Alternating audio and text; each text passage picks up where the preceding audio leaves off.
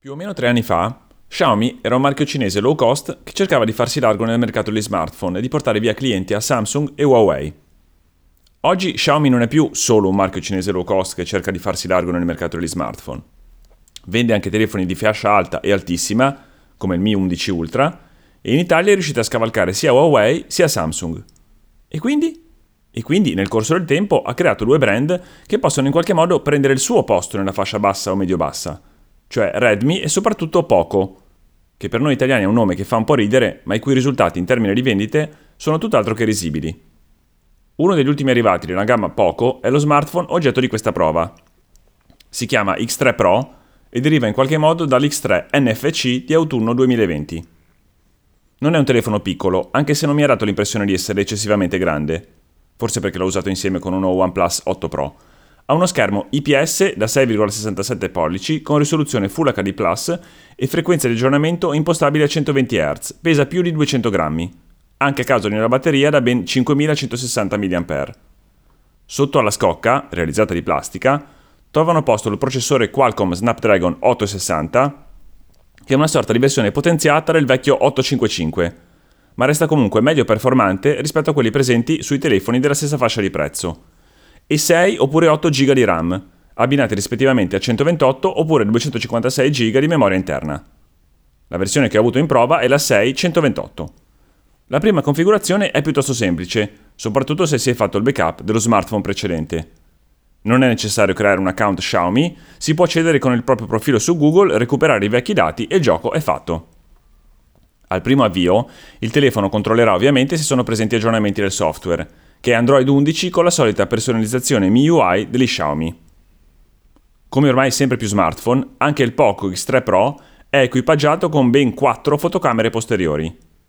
Quella principale ha risoluzione di 48 megapixel ed è affiancata da una 8 megapixel grandangolare e da una coppia di obiettivi da 2 megapixel ciascuno, uno per le macro, cioè gli scatti super ravvicinati, uno per l'effetto bokeh, lo scontornato utile per i ritratti. Complessivamente le foto vengono così così, Bene o anche molto bene di giorno e in generale in buone condizioni di luce.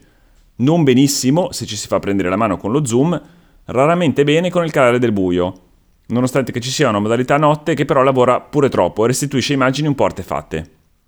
Sia chiaro, gli scatti vanno generalmente bene per l'uso su chat, Facebook, Instagram e sugli altri social network, ma se li si scarica su computer ci si rende conto che c'è qualcosa che non va. Nella confezione del Poco X3 Pro c'è una cover di silicone di buona fattura, il caricabatterie, che di questi tempi non si sa mai, e pure un foglietto che raggruppa una serie di adesivi colorati con il logo dell'azienda, che ricordano un po' quelli con la mela morsicata caratteristici degli iPhone di Apple. Al momento di questa prova, le due varianti del Poco X3 Pro costavano 199 o 249 euro, cioè una cinquantina di euro in meno rispetto a quello che sarebbe il loro prezzo di listino. Eccezione fatta per il valido Motorola Moto G10, in questa fascia del mercato la concorrenza è costituita quasi esclusivamente da altri poco, come il già citato X3 NFC, o dai vari Redmi Note 8 Pro oppure 9 Pro. Fra tutti, la mia scelta va sull'X3 Pro, che ha una scheda tecnica decisamente superiore, ma solo se i prezzi restano questi. Quello che ho apprezzato di più, durante le oltre due settimane in cui ho usato l'X3 Pro come secondo telefono, è stata l'esperienza d'uso in generale. Sempre fluido, mai un impuntamento, veloce anche nello scatto, Fa quello che gli si chiede senza faticare. E senza fare faticare chi lo usa, che è poi quello che dovrebbe fare la tecnologia ben progettata. Convincenti anche le prestazioni della batteria. Ho sempre superato agevolmente le due giornate di stand-by e la ricarica rapida da 33 watt è davvero rapida e permette di arrivare intorno al 100% in meno di un'ora. Ed è pure rara da trovare in questo segmento del mercato. Tra le cose che non mi sono piaciute, una l'ho già detta in passato, la ribadisco. Non sono un grande fan della MIUI, invece amo molto di più la versione stock di Android, per cui il software di questo poco non incontra molti miei gusti. Ma è questione di gusti, appunto. Il problema vero sono le difficoltà che ho avuto con le notifiche.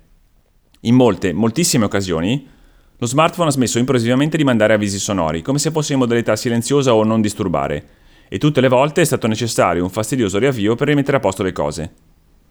Di più, se su una stessa app, WhatsApp per esempio, arrivano contemporaneamente o nell'arco di pochi minuti più notifiche da più persone diverse, l'anteprima a schermo confonde spesso mittente e contenuto del messaggio, con, effetti, con effetti insieme esilaranti e inquietanti, come il collega in smart working che ti scrive Amo, stasera cosa vuoi per cena?